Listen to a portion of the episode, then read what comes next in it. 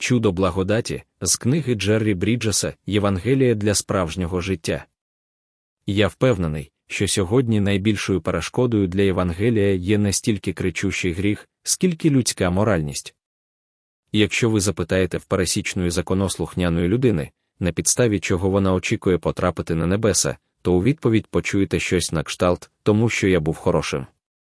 Молодий багатий правитель, дивитися Матфія 19, 16, 20, старший брат сина марнотрата, дивитися Луки 15, 28, 30, і Фарисей, який молився в храмі, дивитися Луки 18, 9, 12, мали між собою одну спільну рису, вони були впевнені у своєму благочесті.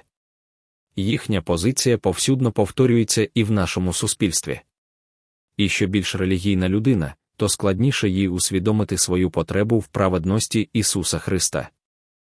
Одного разу я прочитав історію про двох людей, які стали на коліна поруч один з одним під час причастя в англіканській церкві. Один із них був колишнім ув'язненим, який відбув свій термін покарання і тепер вийшов із в'язниці.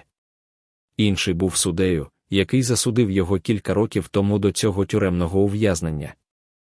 Після служіння священик запитав у суді ви впізнали чоловіка, який став на коліна поруч із вами. Так, упізнав, відповів суддя, це було чудо благодаті. Ви маєте на увазі, що людина, яку ви засудили до в'язниці, могла стати на коліна поруч із вами. Ні, зовсім ні, сказав суддя. Диво полягає в тому, що я міг стати на коліна поруч із ним. Річ у тім, що ця людина точно знала, що вона була грішником, який потребує Спасителя, але я був вихований у релігійній сім'ї, вів порядне, доброчесне життя і був корисним своєму суспільству. Таким, як я, набагато складніше усвідомити свою потребу в Спасителі. Чудо благодаті це я. Чи відмовилися ви від усякої впевненості у власному релігійному досвіді, цілком поклавшись на кров і праведність Христа? Можливо, ви схожі на того суддю англійця, який виріс у високоморальній і релігійній родині. В очах інших людей ви завжди були добропорядним і, по суті, бездоганним. Вам не було чого соромитися. Але якщо ваша надія на вічне життя ґрунтується на такому благочесті, то ваш релігійний вантаж насправді становить для вас небезпеку. Він не дасть вам потрапити на небеса.